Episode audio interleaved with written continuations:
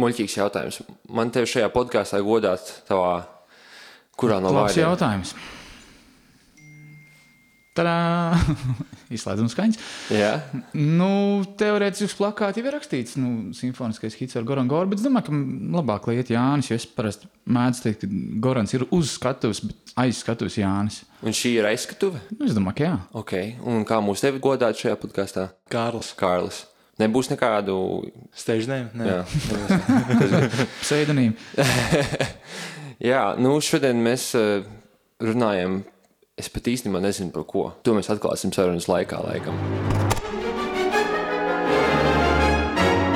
Latvijas Latvijas Nacionālais simfoniskais podkāsts nav radioraidījums.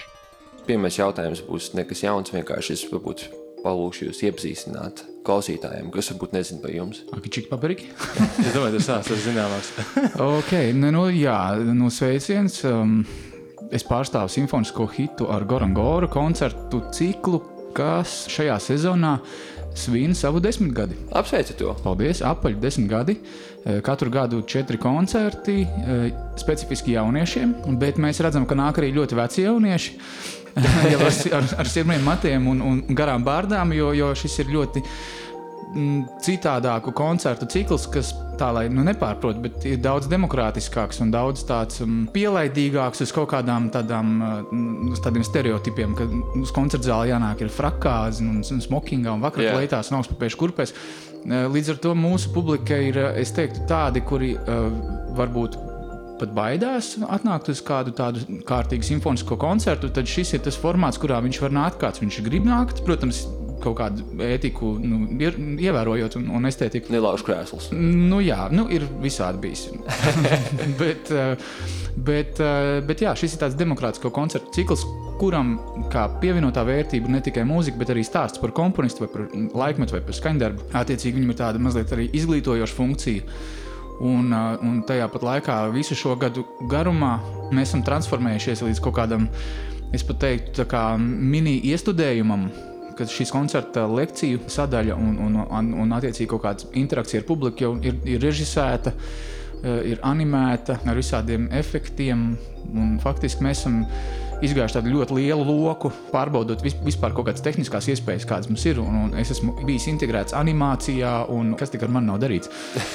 Bet ir forši. Ir, ir ļoti patīkami vienmēr šos koncertus gaidu, jo tur ir tā brīvā iespēja peldēt. Man ļoti patīk tā improvizācijas daļa, kurā man ļauj darīt to, ko man patīk darīt, runāt ar cilvēkiem. Un tajā pat laikā mūziķiem, protams, ir, nu, tas, ir, tas ir koncerts.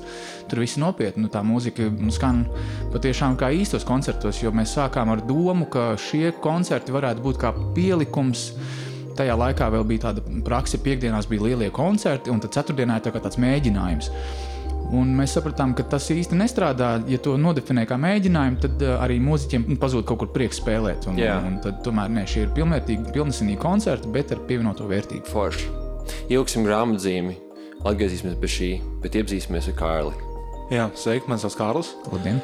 Labdien, Kārli! Šodien es pārstāvu, kā man stāstīja, pārstāvu uzņēmumu Submerge Baltica. Es veidoju izstrādāju zemūdens, dažādu veidu nolūkiem, un brīvā laikā esmu mūziķis. Nodarbojos ar visdažādāko mūziku, sākot no akadēmiskās mūzikas spēlēšanas amatieru kolektīvā, beidzot ar etno folk popu un uh, cover mūziku. Jūs taisat to dronu Jā, zemūdens. Es redzēju, sižetu panorāmā. super. Oho. Jā, tie tiesi un mēs Jā, jā. Jā, Submerge ja, bija tas nosaukums. Jā. ar Baltiku klāt. Kas iedvesmoja tevi iesākt šo ceļu saistībā ar zemūdens tronu? Mm.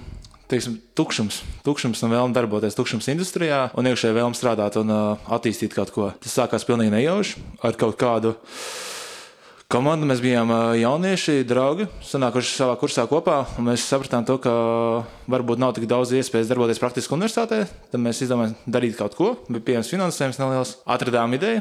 Visi zina lidojušos dronus, mēs izdomājām to pašu ielu zem ūdens, un tad mēs sākām darboties. Neko nezinājām, Daudz mācījāmies, ļoti daudz mācījāmies, kļūdījāmies. Un tad nu, mēs esam tik tālu tikuši tagad. Un cik sen sākās šis projekts? Trīs gadus atpakaļ, jau trīs ap pusgandrīz. Vai kaut kādā ziņā tava draudzība ar mūziku kaut kā ietekmē inženierzinātnes procesus? Pilnīgi noteikti. Uh, mans līdzdibinātājs ir mans kolēģis mūzikā. Ar viņu mēs satikāmies mūzikas skolā, spēlējām arī kopā. Līdz ar to es teiktu, ka mūzikā bija kritiska nozīme. Tas ir kā nu, sastapšanās, iepazīšanās platforma. Un tad nu, tā draudzība ilgs jau astoņus gadus, un tad nu, mēs darbojamies kopā šajā projektā. Tu minēji, ka tu spēlē um, etnofolku. Jā, uh, kā būtu pareizi, laikam, uh, postetno grupa, tā mēs saucam. Es godīgi sakot, nezinu, kas spēlē, bet nu, mums kolēģi precīzāk tieši šajā jautājumos. Jā, un parasti jau ir tā, ka muzeķiem pašiem ļoti grūti nosaukt, kas tas ir, ko viņi dara. Neiespējami. Varbūt, varbūt pat labāk ir nezināt, kas tas ir, ko tu dari. Tāpēc ir gudri cilvēks, to pēc tam analizē un uzliek to kaut kādas rāmjas virsū. Bet tas taču beigu beigās tikai nosaukums, vai ne? Tieši tā. Nu, nevienmēr.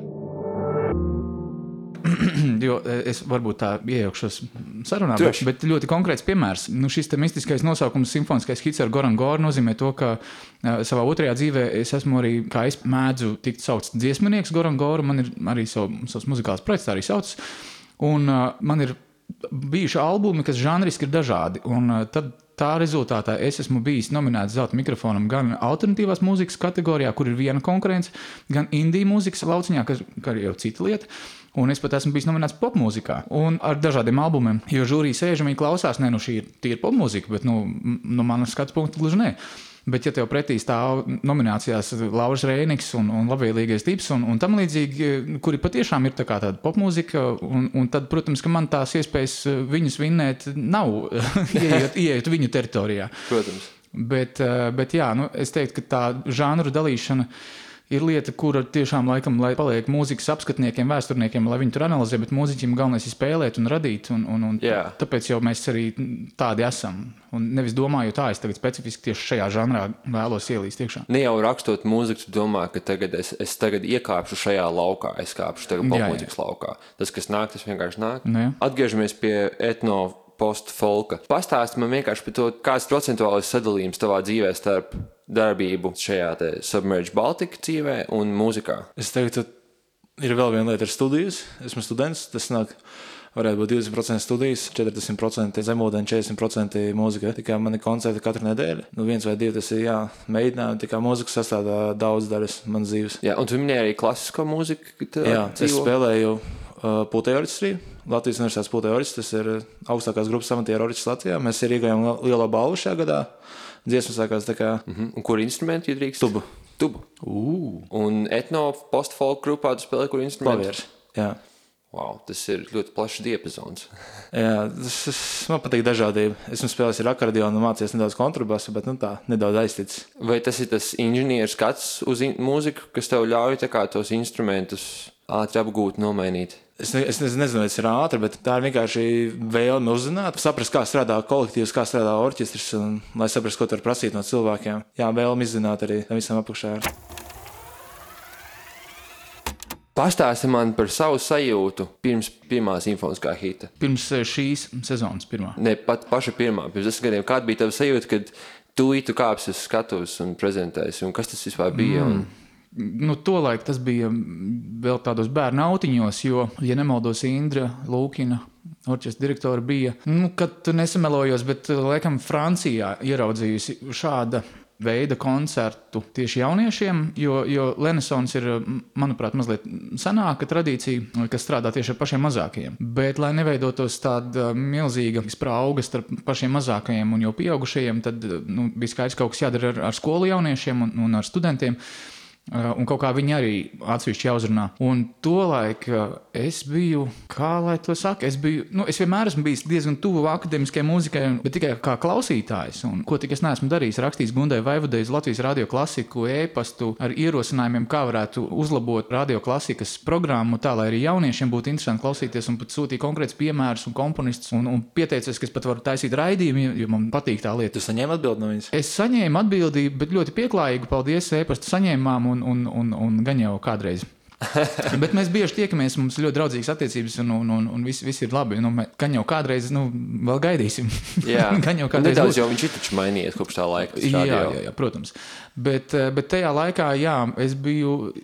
Faktiski eh, noskatīts no, no Orestas Silbrieža puses. Viņš kā mūzikas apskatnieks bija sakojis līdzi attiecīgi šim Gorangora projektam, uztvērs to, ka tā mūzika ir stipri atšķirīga no visa tā, ko tobrīd piedāvāja citi dziesmnieki. Tas skats var būt mazliet plašāks un nav tik ierobežots viena instrumenta amplitūdā, ka man tikai ģitāra un viss ir tā krāšņi aranžētās dziesmas. Bet tā sajūta bija, es teiktu, absolūti bezbailīga, jo pasākumu vadīšana un koncertu vadīšana un tiešraižu vadīšana man nebija sveša lieta, bet man bija tāda ļoti mulsinoša sajūta nonākt tieši orķestra priekšā. Man skatītāji vispār nebiedē, Jā. bet, eh, nu, kad uznāk tāds jauns pipars eh, uz skatuves un orķestra priekšā stāsta kaut ko par komponistiem un laikmetu un mūziku, tas, tas bija tāds man pašam jāpārkāp tas solītis un, un, un kaut kā vismaz jāizliekās, ka es tiešām esmu eksperts tajā jomā. Bet mums pirmajā sezonā brīnišķīgi palīdzēja dramaturgs Lauris Gundars, kurš veica kopā ar Orestu tādu izpētes darbu. Faktiski viņi man piedāvāja jau tādu gatavu stāstījumu, kurus tā savu, savos vārdos ietērpu.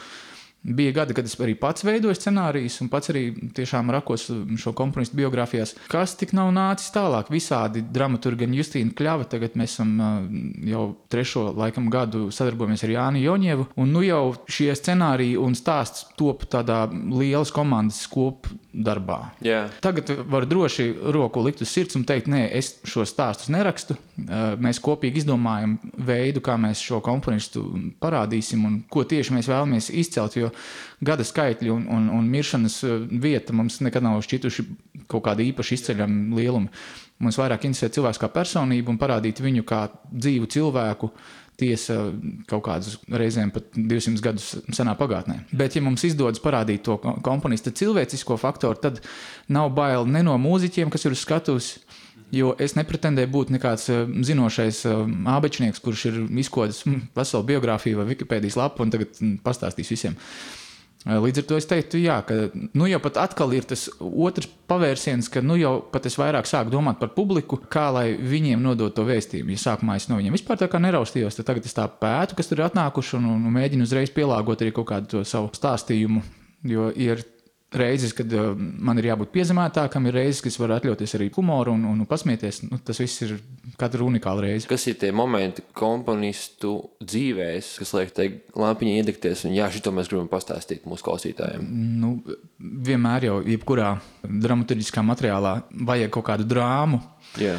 Un līdz ar to mums ļoti interesē viņu vājības, viņu kaprīzes, viņu kaut kādi ieradumi vai šabloni. Mēs esam zīmējuši kartes, kādās pārvietojas šie komponisti, nu, attiecīgi no mājvietas, tad tur uz kaut kādu viņu darba vietiņu, kaut kādā tur orķestrī, piemēram, tad ir krodziņš. Tad viņš tajā krodziņā tur pēta pusdienas, iet atpakaļ uz orķestri, pēc tam viņš vakarā iet atpakaļ uz krodziņu, un tur Jā. jau aiziet jau kāds koņeciņš un tam līdzīgi.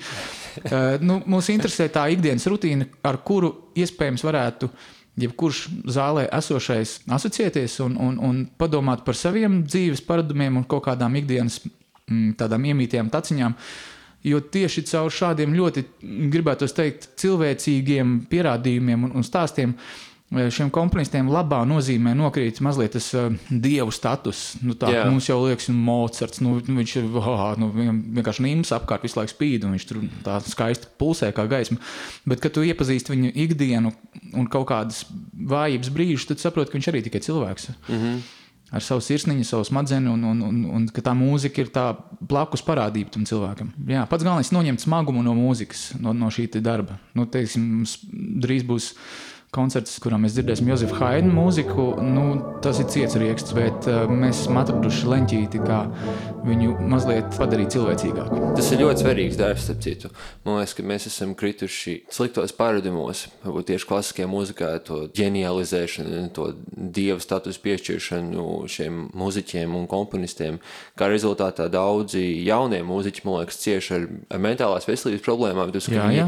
sevi salīdzina konstanti ar Mocartiem, Beethoveniem, Brāmsiem, un, un kā gan es varu būt ģēnijs, ja es esmu vienkārši tā kā. Es nejūtos kā ģēnijs, es jūtos kā parasts cilvēks. ne? Nē, nu, tas ir ļoti liels, jā, tieši tas mentālais sloks. Ieiet tajā pasaulē, kurā viss ir ģeniāls, un apbrīnojams, un vienreizējs un, un neatkārtojams. Un tad tev ir faktiski jānolīdzinās ar viņiem. Protams, tas ir ārkārtīgi nu ļoti augstu pašnovērtējumu, vai arī ļoti liels darba spējas. Un tas, ko mēs esam saglabājuši nemainīgi visos šajos koncertu stāstos, mēs arī daudz strādājam ar jaunās paudzes mūziķiem, kā solistiem. Un tad tu saproti to, ka ir forši, ka šie jaunie mūziķi arī aug ar savu kaut kādu pašapziņu. Un bija viens brīnišķīgs gadījums, bija čelists Kaspars Bergs, mums spēlēja Filipu Glāsu. Un diezgan bieži pēc koncertiem ir tā, ka nāk uz aizskatu gan komponisti, gan, gan, gan visādi citādi cilvēki sasveicināties un tā. Un nāk arī Pēters Vasks parunāties ar, ar Kristofru Bergu. Un es skatos, viņi tur tā kā runājās, un pēkšņi nāk kaut kādas četras meitenes, tādas ap nu, 13, 14 gadiem. Un viņas paiet gan tam Pēterim Vaskam garām, gan tam Kristupam Bergam garām. Un viņi saka, vai mēs drīkstam pieskarties jūsu čellam. Jo izrādās, viņam ir kaut kāds īpaši sens uh, instruments, nu, tāds ir pārsimts gadu sens un, un, un ļoti, ļoti specifisks un kaut kāds tāds unikāls. Un tad es saprotu, jā, ir forši au, aug jaunā paudze, kuriem tomēr ir arī tā izpratne par to, ka tomēr tā klasiskā mūzika ir kaut kas mazliet tā virsvidējā, mm -hmm. ka tomēr ir kaut kādi nu, saglabājas kaut kādi tādi nu, nesatricināmie lielumi, kā nu, ka, ka tomēr tā ļoti ilgā vēsture viņa kaut kur atbalstos, un, un nebūs tā, ka vienā brīdī šņakt, un tagad visu šito mums nevajag, rakstīsim tikai laikmetīgo mūziku, un tas ir vienīgais pareizais ceļš. Tā kā arī tā ir daļēji šo koncertu sarunu misija, gan noņemt milzīgo slogu no klasiskās mūzikas, gan tomēr parādīt to, ka nu, tomēr tur ir kaut kas. Kādu lomu jūsu dzīvē, radošajā dzīvē, spēlē neziņa? Un kā jūs jūtaties, atrodaties šajā stadijā? Es teiktu, tas ir komforts. No vienas puses, labi, otras puses, slikti. Agrāk nezinu, biedēju, vienmēr ir patikusi izcilība, tu vienmēr tiecies. Tas arī šis akadēmiskās mūzikas stūks kaut kādā mērā ir, ka tu ej tiecies pie šiem Mozart standartiem, kurš jau 13 gadu vecumā sarakstīs savu pirmo simfoniju, pareizi atceros. Lai tur skaitļiem nav nozīme, bet fakts kā tāds, kā agrā jaunībā. Un tā izcilības laiku ir spēlējis to emocionālo tādu ēnu aiz tevis, ka tu visu laiku negribi izgāzties. Un tad kaut kādā brīdī, kaut kādā vecumā es pieņēmu šo domu, ka neziņa īstenībā tā ir laba lieta. Mm. Tas nozīmē, ka tev ir iespēja izpausties. Ja, nu, Uh, kopēt ir viens, bet radīt kaut ko savu. Tas ir cits. Un tajā brīdī, kad nezini, tev ir visi ceļi vaļā. Tev nav nekādas priekšstata, nekādas dogmas, nekāda ideja. Tu ej, atrod kaut ko, nonāc pie tās lietas, rodas tālāk, un tu nezini, kur nonāks. Un tev rodas kaut kas iespējams pilnīgi jauns, kaut kas unikāls, kaut kas interesants, kas uzreiz rada tādu gan tevī, gan klausītājā, skatītājā, vienalga, kas ap tevi stāv, tajos cilvēkos arī rada interesi. Nu, es gribētu nezinu, salīdzināt ar tādu limbo stāvokli, kurā tu brīvi rotē nezināmajā kaut kādā tādā lielumā, tukšumā. Un tur ir tādas nu, divi ceļi, vai nu tu tam ļaujies, un tad tu tur rotē ļoti ilgi. Mm -hmm. Un netiec ārā, jo tas ir stāvoklis, kurā nekas nav definēts, un, un tu vari būt viss, un tu vari būt nekas. Un, un tad ir tā, ir tā mākslinieka atbildība, kurā brīdī to neziņu nepārturēt par ilgu. Mm. Jo kaut kur jau tev ir jāšauj, kā māksliniekam. Tu jau nevari uh, sēdēt un desmit gadus domāt uh, par to, vai, vai šis akordu salikums dziesmā ir pareizais vai nē. Uh, tu vienkārši to izdari, un tad tu redzi, kas notiek ar, ar to skaņdarbu, vai tas strādā, vai, vai cilvēku to uztver. Un tad jau nākamajā reizē darot, tur jau laikam tā pieredze veidojas, un tu saproti, ok, šī, šeit tas mazliet pašā pa strīpu ir mazliet citādāk jāiet. Bet tā neziņa jau ir uh, brīnišķīga platforma uh, jebkam. Un tā ir katra reize, kad, kad pirms jaunā albuma tapšanas es ļoti ilgi filtrēju pats kaut kādu savu pieredzi konkrētā laika nogriezienī un, un mēģinu saprast, kas man kā svarīgākie nu, notikumi vai, vai pieredze, par kuru es vēlos runāt. Un tad jau sanāk, ka tā arī nav neziņa. Jo yeah. visu laiku jau ar tevi kaut kas notiek, un, un tas ir tas process, kurā tu sevi bagātini. Un tad tā neziņa varbūt ir tikai par to formu, kādā to parādīt citiem. Bet viņai ir noteikti mānīga dabā. Tev ir jābūt tam, kurš kontrolē to neziņu. Tas noteikti, jā, ne otrādi. Jā, jā, jo tad ir auzas. Es gribēju vēl pieminēt, man vienmēr patīk salīdzināt mūziku, vispār vispārināt lietas. Un tas, ko tu pieminēji, to, ka rakstīt šo meklēt, piemēram, izcilos akordus desmit gadus. Nu, tas, protams, pārspīlēts, bet uh, uzņēmuma vidē ļoti līdzīgi ir. Cilvēkiem vispār tendence kaut kādā veidā padarīt visu perfektu. Vienmēr mm centies padarīt izcilu, ir īpaši skandarbs slīpēt. Tad, piemēram, skaties apakšā, piemēram, mālam, kaut kādas trīs redakcijas vai vāknēm. Un tas pats ir, piemēram, uzņēmuma vidē. Tu nedrīkst ļaut savam produktam sēdēt pie sevis, kamēr tas kļūst izcils. Tev jādod klientam, jā, jā. mūsu gadiem klausītājiem, tu saproti atgriezniskā saiti. Ja tev, protams, ir svarīgi, tad nav svarīgi, tad dari, ko gribi. Bet, eh, bet ja tev ir svarīgi tāda cilvēka atgriezniskā saite, tad tu spēlējies un skaties, kā viņš to uztver. Tad dod viņam savu materiālu, ok, koncertā kaut kas strādā, kaut kas nestrādā, tad mm -hmm. darbojas to, kas strādā, un tad turpina tā. Jā, jā, es tieši gribēju arī piebilst jā, par to atgriezenisko saiti. Mūsu koncertu sarunu vēsturē pilnīgi vienmēr ir ļoti, ļoti svarīga loma komentāriem pēc tam no publikas. Mums ir gan individuāli atsevišķi katram rakstījuši, gan arī uz, uz LNSO e-pastus ar novērojumiem un ar kaut kādiem komentāriem, caur kuriem tikai tu vari slīpēt to, nu, to par produktu, bet uh, tikai tā tu vari uzzināt, kas vēl ir jā, jāizdara un kur ir bijis par īsu, vai, vai varbūt kur ir mazliet par mazu. Jo mums ir bijuši arī komentāri, ka Nu, ļoti interesanti, bet uh, es uzzināju ļoti maz par komponistu.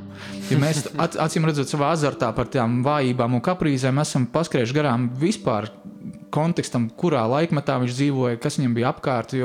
Tagad arī mēs to mēģinām uzbūvēt, lai saprastu, kādā pasaulē viņš dzīvoja, un, un tad arī tās viņa izvēles bieži vien ļoti loģiski izriet no tā, ka, kas viņam apkārt vispār bija vai nebija. Un, un bez atgriezeniskās saites, nu, faktiski tas ir neiespējami. Mēs varam burties un, un, un me, meklēt ideālo režiju, bet uh, gala rezultātā tas ieguvējs vienmēr tam būtu jābūt tam skatītājiem. Bet tu arī kaut ko iegūsi no tā? Neapšaubām, protams. Es atzīšos, ka es nedaudz palasīju, gatavojoties šai intervijai par jums abiem diviem. Un, Opa. un, jā, un es arī noklausījos albumu Renaissance ar milzīgu interesi, kas man ļoti patika. Citu, iz, izcils albums.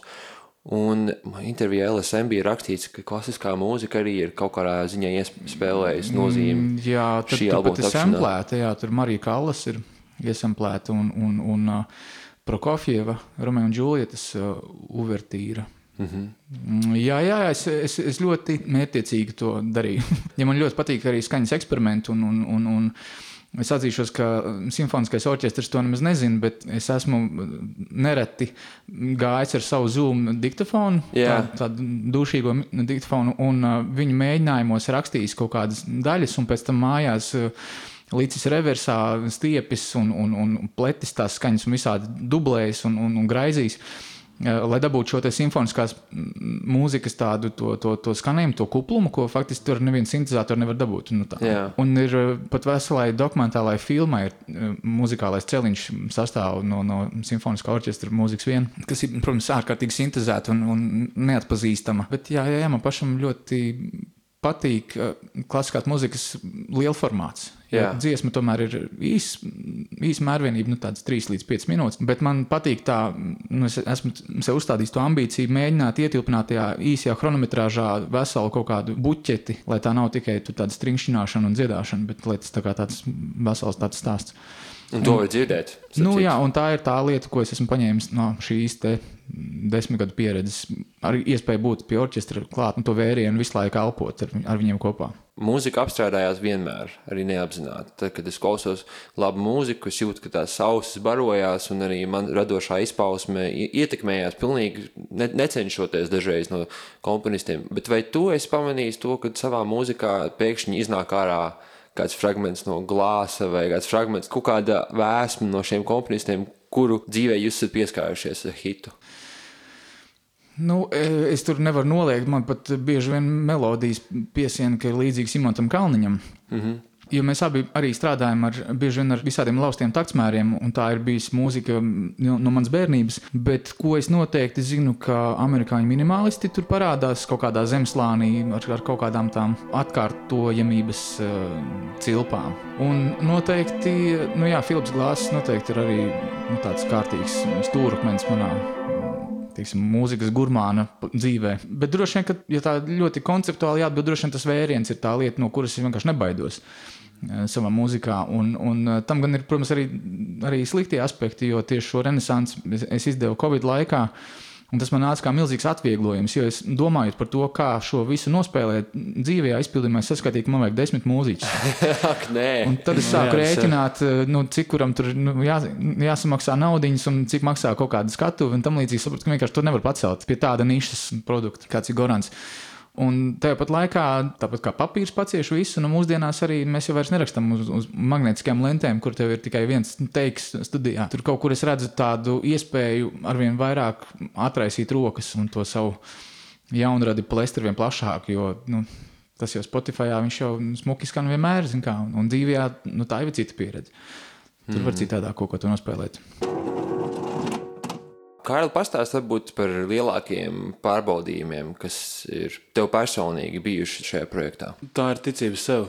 Tas ir uh, tā apziņa, ka mēs sākām, es joprojām esmu ļoti jauns. Mēs sākām 18 gados, 19 gados. Un tā doma, ka tu vari taisīt kaut ko revolucionāru iepriekš, nu, tas, tas vēl joprojām nav īsti revolucionārs līdz galam, bet nu, mēs plānojam uz lieliem mērķiem iet. Un tā apziņa, ka tu vari to izdarīt, ka tu esi jauns un ka cilvēki to uztvers nopietni. Jo, piemēram, tā pati valdība, ar kur tev kaut kāda komunikācija notiekās, mums principā visi klienti ir uh, valsts iestādes. Kur ir kaut kāda sava veida konservatīvitāte iekšā, tev jānāk to savu vīziju un jāmēģina viņam pārdot tā ideja. Tas ir, uh, tas ir grūti. Tas, ka tu nāc, tu teici arī uzstājies orķestras priekšā, tu džeki jau spēlējuši desmit gadus savus visas simfonijas, un stāstījām kaut ko jaunu. Tas ir tāds tā ir nedaudz bail pastāstīt tiem cilvēkiem, kas darbojas tajā industrijā, kaut ko jaunu. Mm -hmm. Ņemot vērā tā, tā pieredze, tad mēģini viņu nofēkot. Izsakot, jā, to, kas tev nav, iedot viņam, it kā tā būtu. Jā. Tā, tā ir tā grūtā lieta, kas man bijusi. Nu, es nezinu, mēs, mēs no tehniskiem pārbaudījumiem nebaidamies. Mēs esam sapratuši, ka pārdot ir grūtākā lieta. Pārdot, tas man liekas, pilnīgi visur. Tā kā, piemēram, nospēlēt, ok, kā visur iemācīties, bet jautājums, kāpēc cilvēks grib klausīties tevi, vai kāpēc cilvēkam vajag to zemūdeni. Tad tu ej un izdomā visādus veidus, kā to izdarīt. Tur ļoti svarīgs tas poker face uh, faktors. Nu, kad tu ar tādu pilnīgi savas ģimeni saki, jā, šis strādā. Mums arī uh, hitos ir, ir, ir bijuši koncerti, kuros mm, nu, es esmu faktiski izglābts pēdējā brīdī, uh, pateicoties diriģentam. Piemēram, bija gadījums uh, Dvoržāks, jaunā pasaules simfonija. Un nu, man neiet iekšā. Nu, nu, es nevaru, es kā Jānis, es nevaru izturēt to, to Dvoržāku. Jā. Bet, nu, jāstāsta, ir, nu, viņš mūsu varonis. Nu, neko, nu, mēs sagatavojam to scenāriju, visu un tā. Un tā. Un parasti mums ir arī ciklos iespēja, ja tā iespēja ir, un, un, un tie mūsu cilvēki ir runātīgi, tad parunāties vai nu ar diriģentu, vai nu ar, ar kādu solistu, un viņš iedod savu tādu tā kā, skatījumu. Un mums trāpījās eh, brīnišķīgs diriģents Žolts Naķis no Ungārijas, eh, kurš. Mm -hmm. Nē, Es jau tagad jaucu ar Bēlu Bartoku, kas bija arī tāds pats stāsts. Bet šo jauno pasauli diriģēja Atvars Lakstīgala. Un viņš nodarīja to skaņdarbu tā, ka pāris dienas vēlāk es kaut kādā mistiskā ūķītī ieraudzīju plates un vienkārši stāv priekšā Dvoržā jaunās pasaules simfonija. Es vienkārši mans viss un nopirku to plati. Un, un nu, kaut kur tās atslēgas vienmēr ir, kā, nu, kad tu it kā stāsti par visu vienādi, bet tajā pat laikā mūzika arī tā brīnišķīgā spēja, ka atnāk viens diriģents un viņam tas skan, un viss Jā. tur ir. Un es domāju, tāpat ir ar jebkuru tehniku kaut kādu. Nu, tu vari uzbūvēt jebko.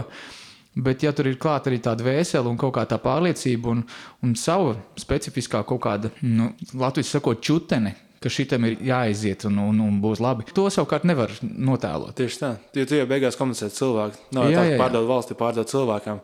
Tas, Jā, kas jā. atbild par to, līdz ar to tā emocionālā saite ir ļoti svarīga. Un, nav, un nav arī tā, ka tu pārdod vienkārši smuku noslīpētu koku klucu un tā. šito tev vajag. Vai tu redzi kaut kādu veidu, kā zemūdens droni var tikt pielietot mākslā un mūzikā? Es zinu, no tāda īpašnieka statusa, jā, ja mēs, ja mums dzīvē viss izdodas, tad noteikti tā būtu kaut kāda veida atbalsts, mākslā, finansiāls atbalsts, piemēram, stipendijas jauniem māksliniekiem, koncertu un tā tālāk. Tas ir pilnīgi skaidrs. No mūsu puses mākslā. Par zemūdeni nē. Godīgi sakot, es nezinu. Es zinu, piemēram, lidojuši droni ir izmantoti mākslā. Varbūt zemūdens var darīt kaut ko līdzīgu, tikai es nespēju domāt, tas būtu pilnīgi kaut kas ārpus šīs pasaules pieredze. Piesat ienieris, kā nirējis, visi skatītāji atrodas zem ūdens ar uh, maskām, ķermeņiem. Uh, jā, un tad pēkšņi parādās kaut kāda māksla, kaut kāda gaisma efekta, tas būtu kaut kāds nu, tāds.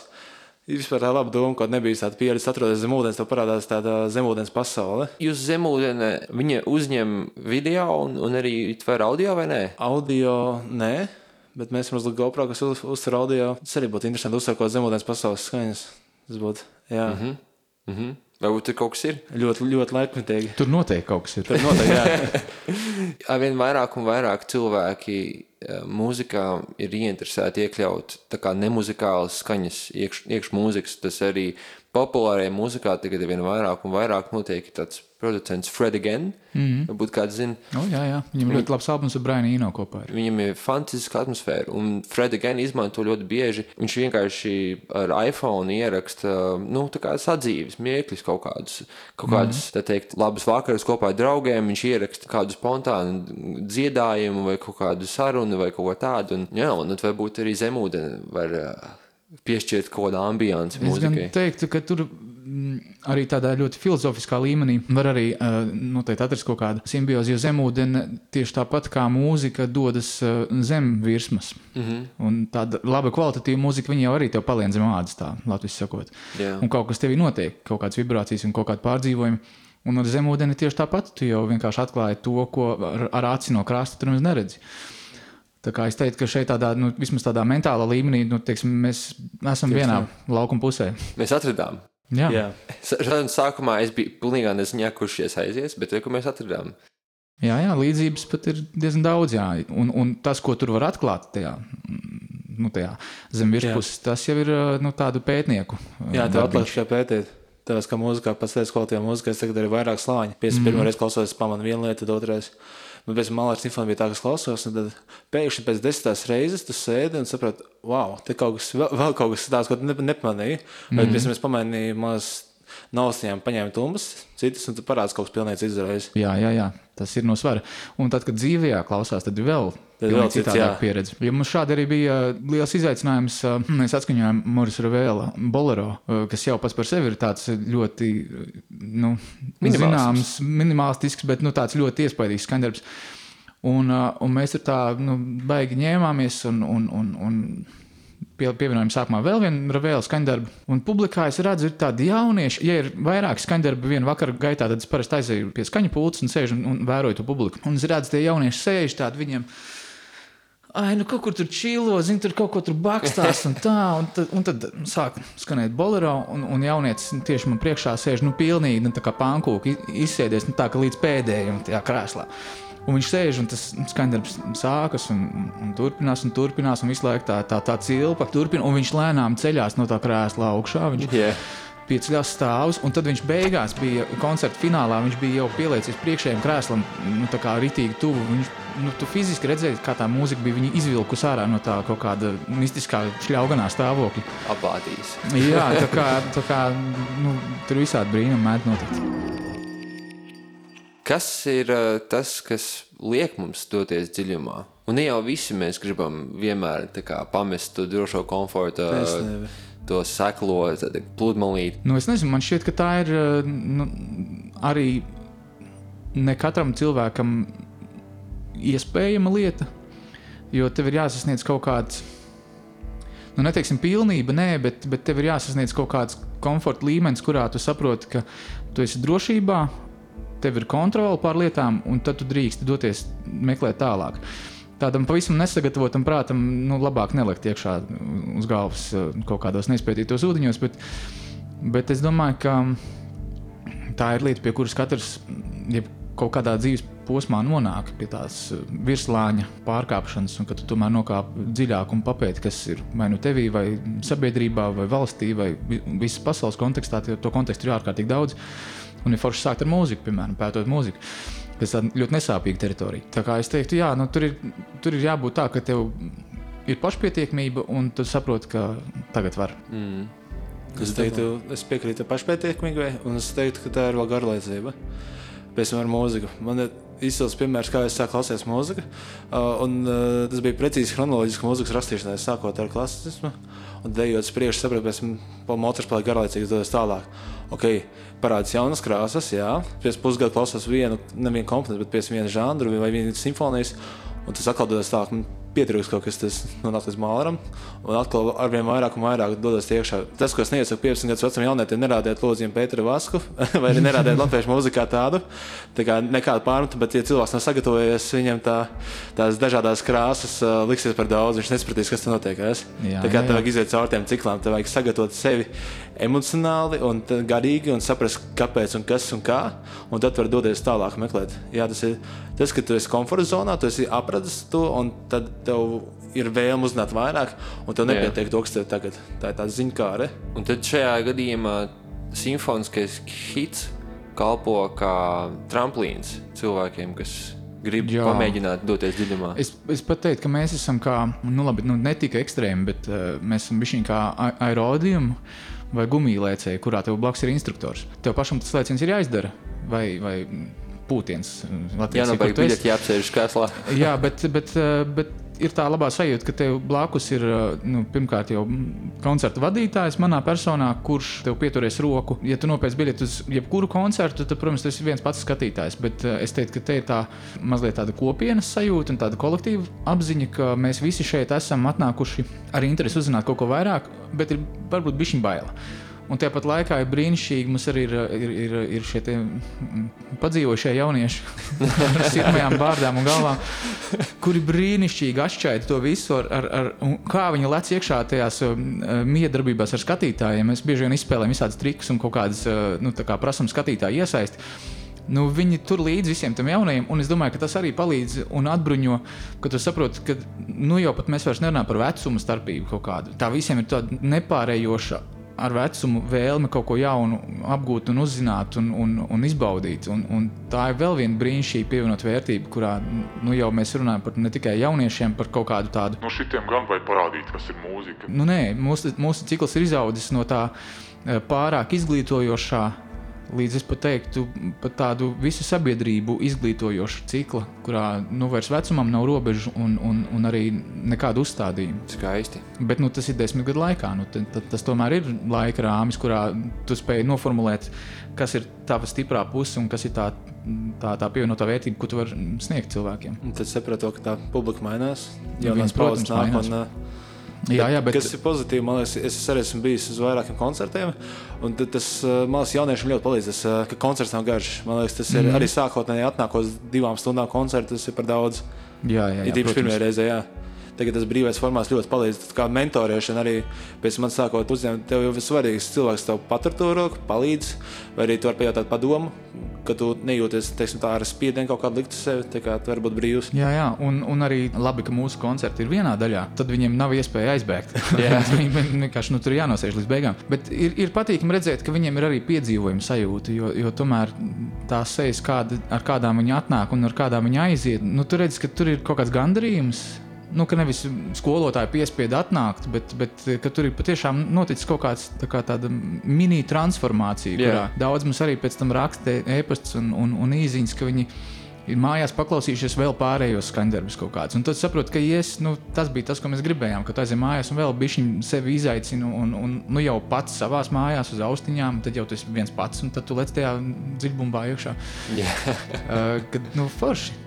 Tie tie gandrījumi brīži, jā, kad saproti, ka nu, ir, ir, nu, ir sanācis tā, kā mēs gribējām. Kādu jūs nākotni saskatāt, eh, vai kas ir tuvākie soļi, ko jūs gribat spēt ar saviem projektiem? Pirmkārt, jau pirmie pārdotie produkti, kā šis produkts jābūt nonācis pie klientiem. Un otrs, ģeopolitiskā situācija paliek ar vien sliktāka, nedrošāka. Tad mēs plānojam arī risināt šo problēmu.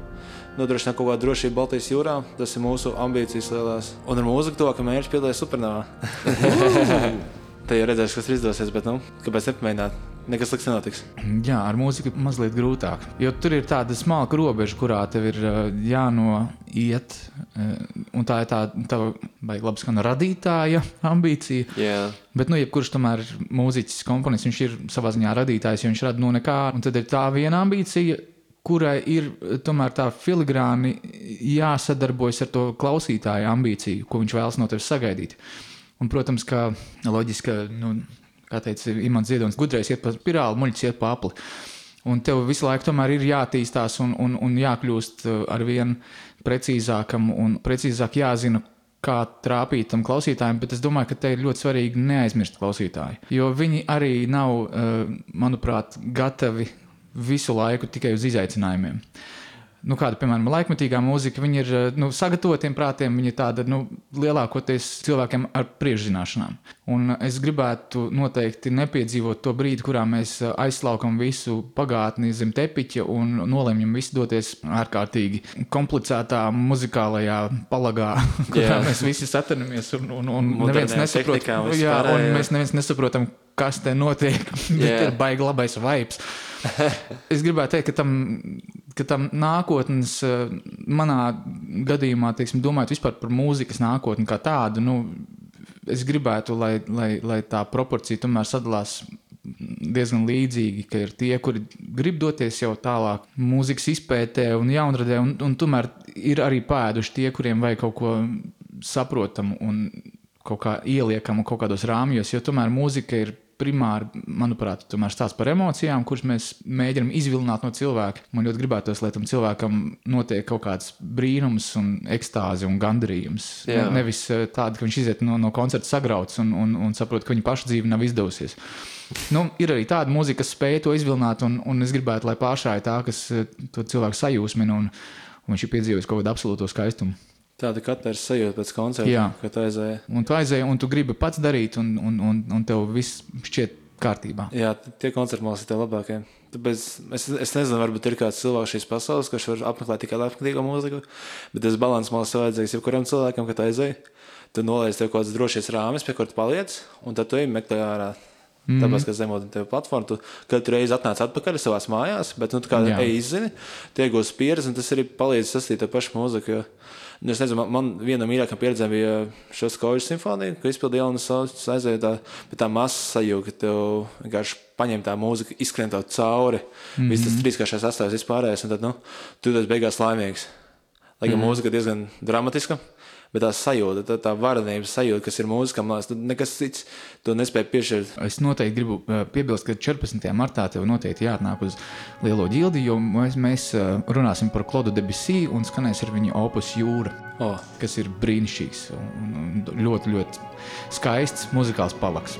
Jā, es tur būšu. es domāju, ka arī būs.